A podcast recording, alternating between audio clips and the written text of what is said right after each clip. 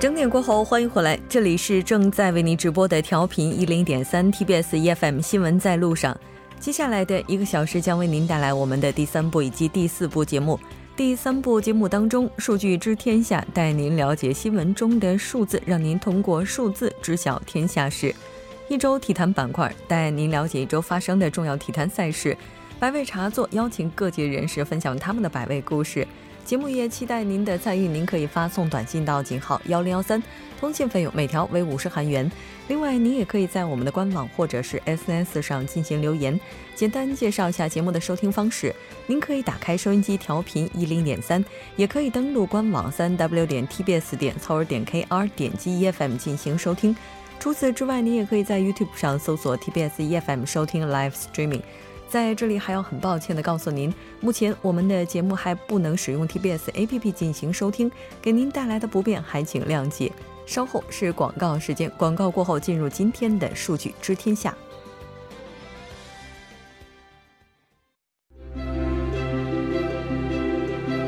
得数据者得天下，知数据者知天下，数据知天下。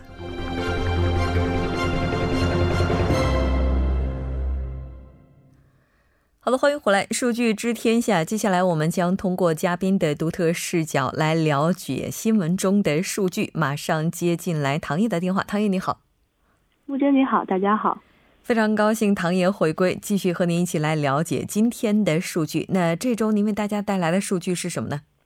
嗯，这周跟大家讨论的数字呢是百分之二十一。那这个数据和什么有关呢？嗯，这个数据呢是回答曾在学校中遭到过性侵扰和性暴力的人所占的百分比是百分之二十一。那么在本月七号呢，韩国全国教育公职本部在首尔市教育厅记者会上发表了发表了呃对于学校非正式职性骚扰及性暴力时态调查的一份统计报告。那么，根据报告显示呢，在接受调查的五百零四人中，回复受到过性骚扰及性暴力的人占到了百分之二十一点二。嗯，那刚才您提到了说这些数据，我们再来看一下这个调查当中显示的其他数据情况。嗯。根据这份调查结果显示呢，受访者百分之九十九都是女性，除了有百分之二十一点二的人直接受到过伤害之外呢，有百分之三十一点九的人曾回答曾经目击过性骚扰及性暴力行为，而应答者中呢，有一半，也就是百分之五十的人回答在。在在遭受性暴力跟性骚扰的时候，担心周围人的视线或者受到怕受到更进一步的威胁，所以呢选择了默默承受。而有百分之三十二点五的人会在当时明确表示自己的不愿意，以及要求对方停止这样的行为。而选择向同事、上上司求助的只有百分之十，选择向女性团体。国家人权委员会和雇佣劳动部举报的应答者只有百分之三点五，而向学校、教育厅、信访咨询中心举报或者呢向工会举报的人各占百分之二点零，并且呢百分之四十一点七的应答者回复说，学校内部呢并没有设置呃相关的性骚扰信访呃商谈院和信访审议委员会。而有百分之三十五点七的人回回答说呢，根本从来都没有听说过这一类的组织。所以，现实的情况可能就是有很多人他们在遭受了这些不公之后，甚至没有办法去寻找到一个可以进行申诉的渠道，而且哪怕有这些渠道的话，也会有更多的人选择沉默。那应该说，这个数据也是让人觉得非常触目惊心的。针对预防性侵教育以及性骚扰的这个相关教育，现在大家应该说也都是越来越关注了。我们来看一下相关的意见情况情况。嗯，虽然呢，就是我们在入职的时候会有相关的教性教育，但是呢，因为认识的不足和发生此类情况后，呃，管理者的一些包庇隐瞒的行为。所以呢，也导致了对受害者容易造成这样的二次伤害，或者呢，对加害者没有实施惩戒，甚至呢是纵容犯罪。所以呢，这次人们也是呼吁，呃，更加的就是拿出行之有效的这种预防措施方案以来。嗯，是的。听说最近呢，也是受到 Me Too 的影响，一些部门也开始运营了特别举报中心。我们来看一下。嗯，是的，从今年的三月八日起呢，到六月十五号的一百天之内，将设立并且运营呢公共部门职场内性骚扰、性暴力特别举报中心。那么这个中心呢，是为了在职场中受到性侵以及性骚扰的被害者，不受呃所在的机关单位和组织的压力，防止呢受到二次伤害，能没有顾虑的进行匿名举报而设立的这样一个组织。呃，中心呢会将收集到的这些举报材料交到韩国女性家族部，相关的部门呢将会组织展展开调查以及及时惩处，并且呢通过这些数据进行分析之后，以便呢加快制定更为科学的预防再犯罪行为发生的相关应对办法和对犯罪者呢实施惩处的相关法律法规。中心的主要目的呢，就是对被害者进行有效保护，对加害者进行严厉惩处。那么，女性家族部呢，将会在性侵、性骚扰预防教育运营现状、事件的调查进展情况、防止再犯再再犯罪而制定的对策等方面呢进行监督检查。是的。昨天在节目当中，我们也提到了韩国女性家庭部联合其他五部委，也是对有关刑法进行了调整，加大了性犯罪的量刑程度。那接下来的话，有举报进来的话，针对这些问题，具体会采取哪些措施呢？嗯，我们可以看到，对于高级公务员，还有呢岗位这个领导呃领导者的任命。前培训教育的时候呢，将强化两性平等以及暴力预防教育等相关的内容，特别是对公务员的这个性骚扰预防教育呢，要义务进行。学习结果呢，要在组织领导者的成果评价中明确标明。那么，对于检察院等有严格分明等级制度这样的组织文化的政府机关呢，将实施到访制成人教育。而大学内呢，为加强预防。则需要将实际贯彻预防教育的项目进展情况呢进行大学情况公示。国立大学呢需要设置相关的商谈处，而且呢还需要制定预防以及对应的办法和处置的这个相关计划和评价体系等等。对于大学生呢，会开展关于性教育及两性平等的人权领域的教养课。那么在学校进行呃开学培训的开学 OT 的时候呢，也建议加入相关的这个预防教育内容，并且利用好线上平台，从三月开始的一百天之内呢，广泛宣传 With Me 啊 With You 等系列的活动的这个内容。嗯。应该说，目前整个韩国社会对于性骚扰、性暴力的关注，这个热潮和以往相比是有所高涨了。当然，它和近期来一直爆出来的性犯罪案件也是有一定关联的。刚才您提到了说，政府部门开始运营举报中心，并且也是加大了对有关犯罪的处罚力度。除了这些之外，还有哪些方面的改善呢？嗯，除了我们上上述的这些措施之外呢，对于性侵和性骚扰案件的这个审理流程也加强了监管，特别是强调了事件中管理者管理者的这样一个责任，并且强化对被害者的保护制度，杜绝二次二次伤害。那么在接受到举报举报后呢，呃，在调查过程中。将会及时的对被害者进行救助，对加害者以及呢单位的领导，还有所在的机关机关单位，他们对他们的这个处置事项等等流程呢进行全面的规范。如果有故意隐瞒遮掩的领导领导呢和单位的话呢，也将受到公开通报以及警告的处分，以此来确保此类事件中呢领导者要义务赋予相关的责任。嗯，是的。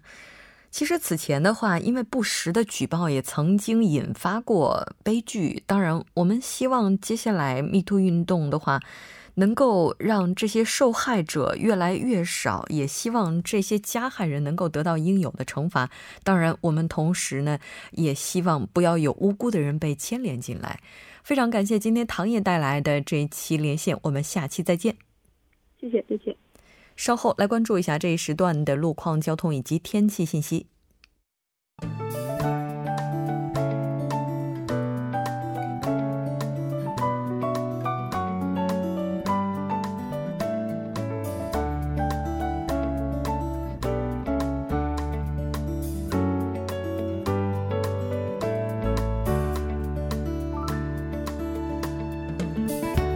晚间七点十一分，依然是由程琛为大家带来这一时段的路况及天气信息。继续来关注首尔市晚高峰时段的实时路况。第一条消息来自永东大路三城站十字路口至永东大桥京基高架桥前方路段大约一百米距离的十字路口位置上，之前呢停滞在四车道的事故车辆已经得到了及时的处理，目前事故车辆呢已被移到安全岛区域，受其影响。目前该路段大约十公里左右的路面拥堵严重，还望途经的车主们参考相应路段，保持安全车距。下一则路况来自县林路连谷十字路口至县林交叉口方向。不久之前停靠在内谷交叉口附近的事故车辆呢，已经成功处理完毕，路面恢复正常。好的，继续来关注天气。明天开始全国开启回温模式，预计本周末到下周初气温将会出现明显的回升，大部分地区呢将迎来今年以来最温暖的一天。明天受到来自中国东部地区东移的高气压影响，全国的天天气将会呈现晴朗的态势，气温将会与往年持平。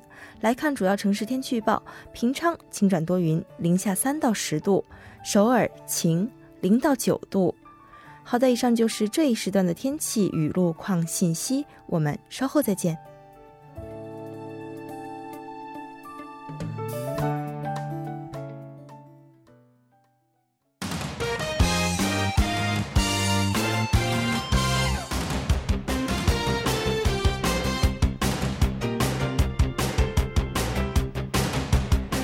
欢迎回来，一周体坛带您了解一周最新的体坛资讯。马上请上栏目嘉宾申韩哲，韩哲你好，你好，主持人好，大家好，非常高兴和韩哲一起来了解这周体坛的主要资讯。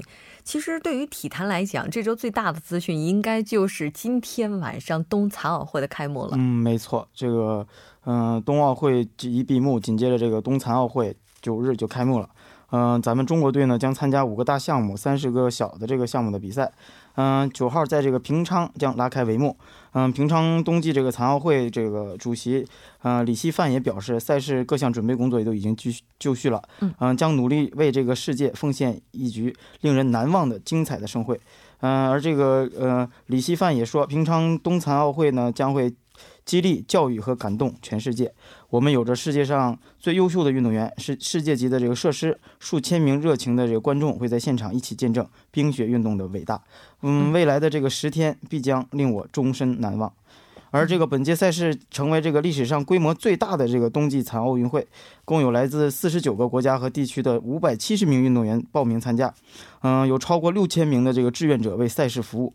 比赛共分为这个高山滑雪。单板滑雪、越野滑雪和冬季两项，嗯，并且还有这个呃轮椅冰壶和这个雪橇冰球的这个六个大项，金牌总数也创历史之最，达到了有八十枚，比这个二零一四年的这个索契的这个七十二枚多了八枚。其中雪上项目将决出七十八枚这个金牌，冰上项目有两枚金牌。而且也据悉，中国队将参加这个除了这个雪橇冰球外的五个大项目、三十个小项目的比赛。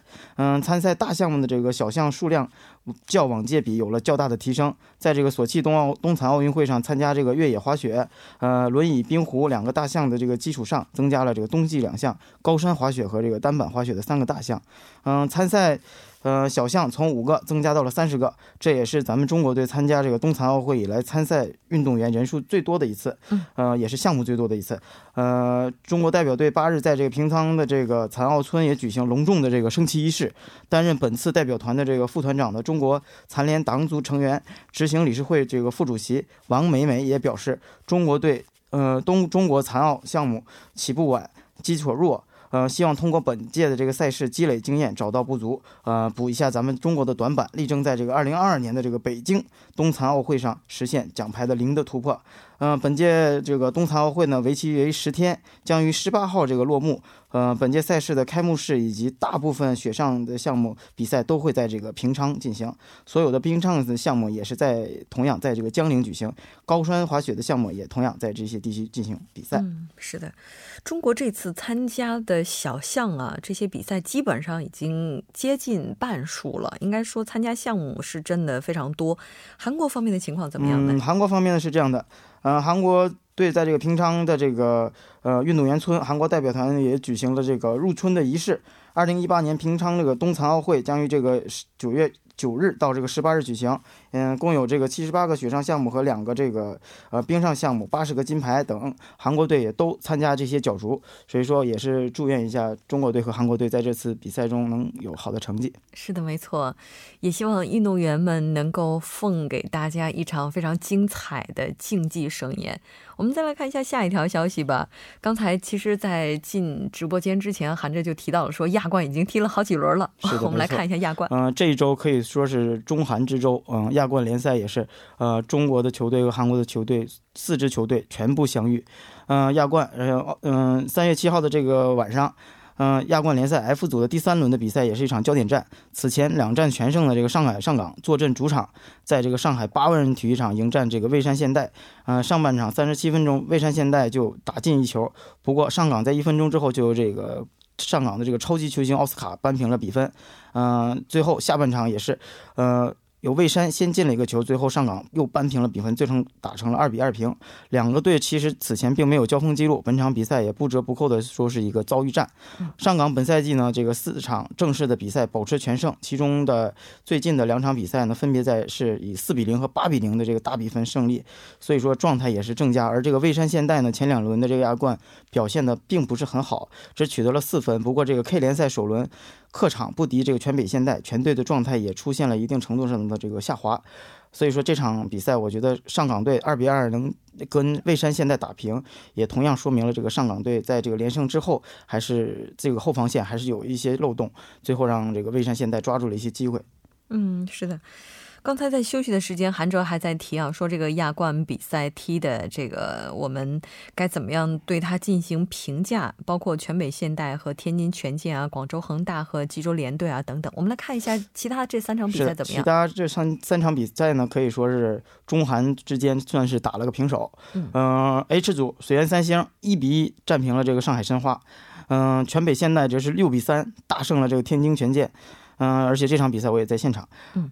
这场比赛是刚刚输过不到两个小时，广州恒大就为这个天津权健报了仇，五比三战胜了这个济州联队。嗯，所以说最终还是打成了平手，中韩。嗯，是的，就在现场就看全美现代和天津权健这场比赛的时候，当时现场的氛围怎么样呢？嗯，现场氛围是非常不错，大概有五六百的这个中国远征军来到现场，也是为天津权健加油。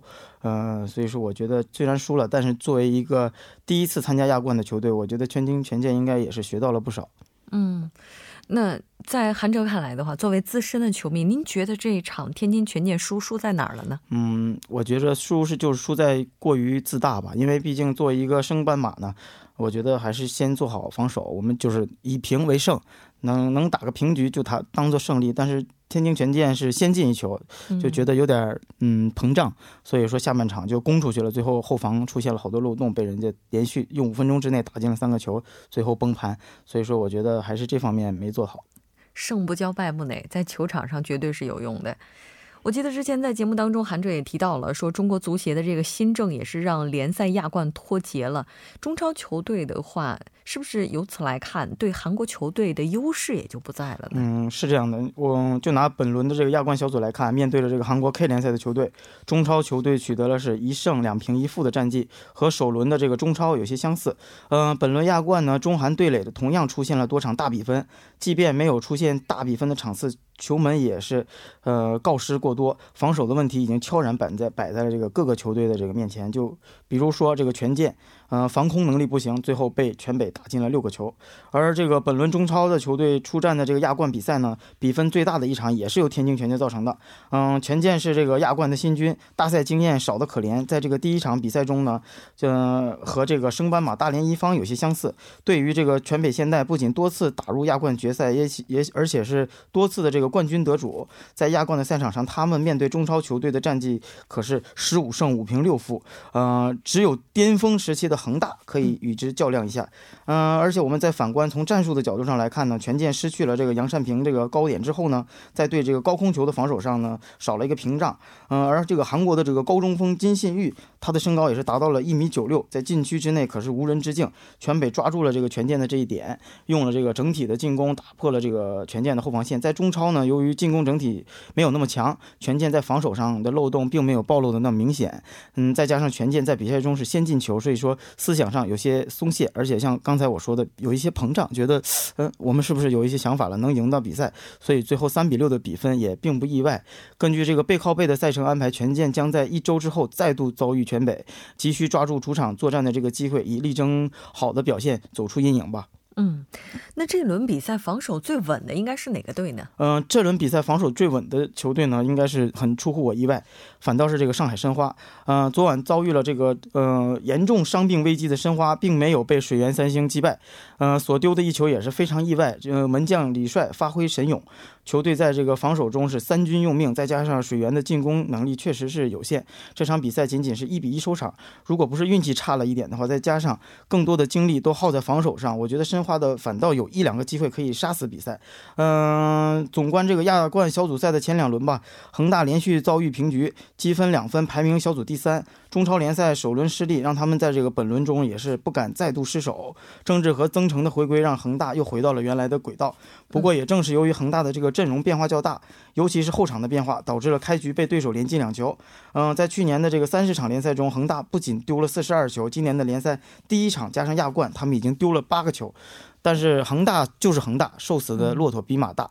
想吃下这个恒大，对于这个济州联队呢，还是压力还是不小。最终由这个高拉特也是神勇的表现，下半场连续进球，最后恒大是以这个五比三逆转了比赛。嗯，防守不稳，恐怕与这个阵型不稳有很大的原因。由于今年中超实行了强化版的这个 U 二三政策，嗯，各支球队想要使用三外援的话，就必须在比赛中陆续派上三名 U 二三的球员。由于能力上的差距，这些球员在亚冠中呢也是难有。出场亚冠允许使用四个外援，中超则是不让不许四个外援同时登场，这会影响他们这个配合的一些默契。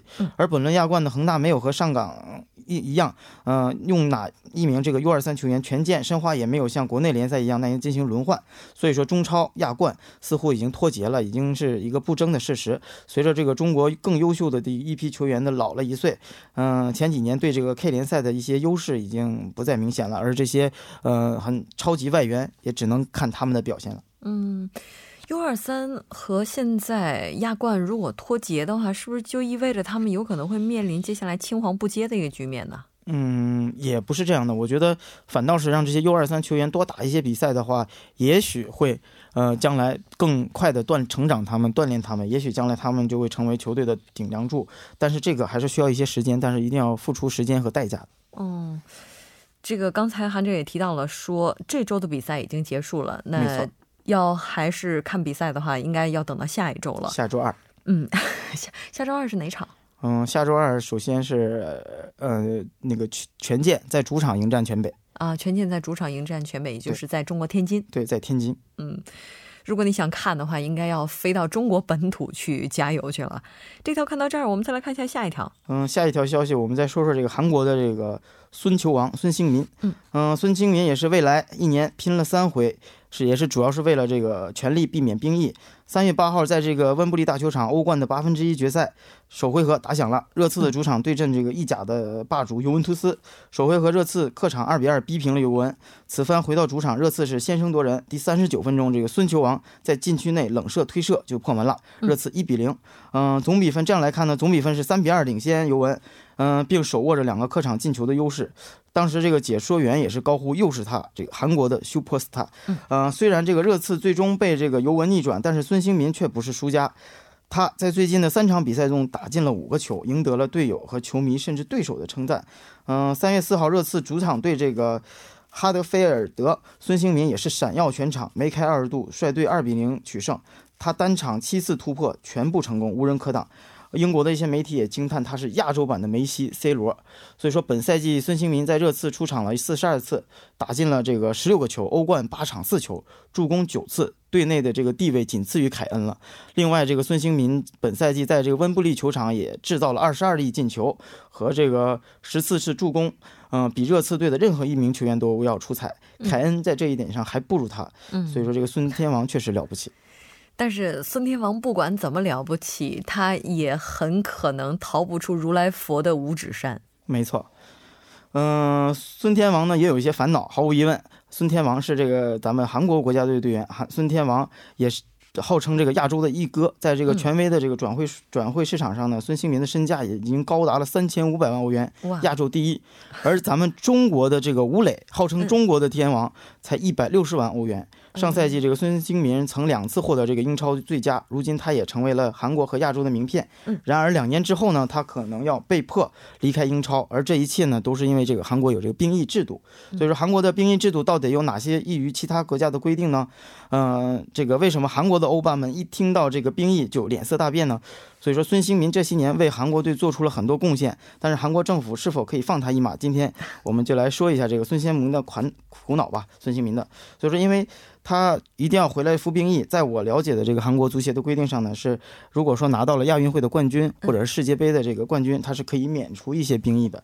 所以说到现在为止，这个孙兴民还没有拿到这些冠军，所以说。